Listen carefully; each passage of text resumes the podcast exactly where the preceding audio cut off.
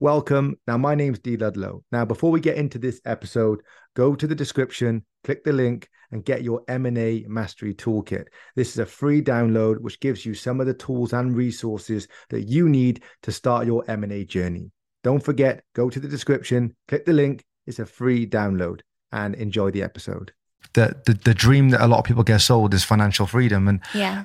for one, I don't know. I feel like not not not disrespecting anyone, but when you get to a certain stage, financial freedom, financial independence, I know they're different, but whatever you want to call it, it's a lot different to what people initially think it is. Yeah. And you need you always need more than you think. So Yeah. when you first start, I think the first milestone everyone thinks is, oh, I want to hit 10 grand a month, I'm going to do this, this, and this Yeah. you won't because that's not going to be the same as what you thought it was before you had it and that's just the way it is so the reason why i looked at pro- uh, business over property is because there's no ceiling in business you can you know there's multiple ways to create value in a business but if you hit a ceiling in a business like we use the barbershop because we just Yeah. spoke about it um, if we hit the ceiling you can either open another one or you can go and buy another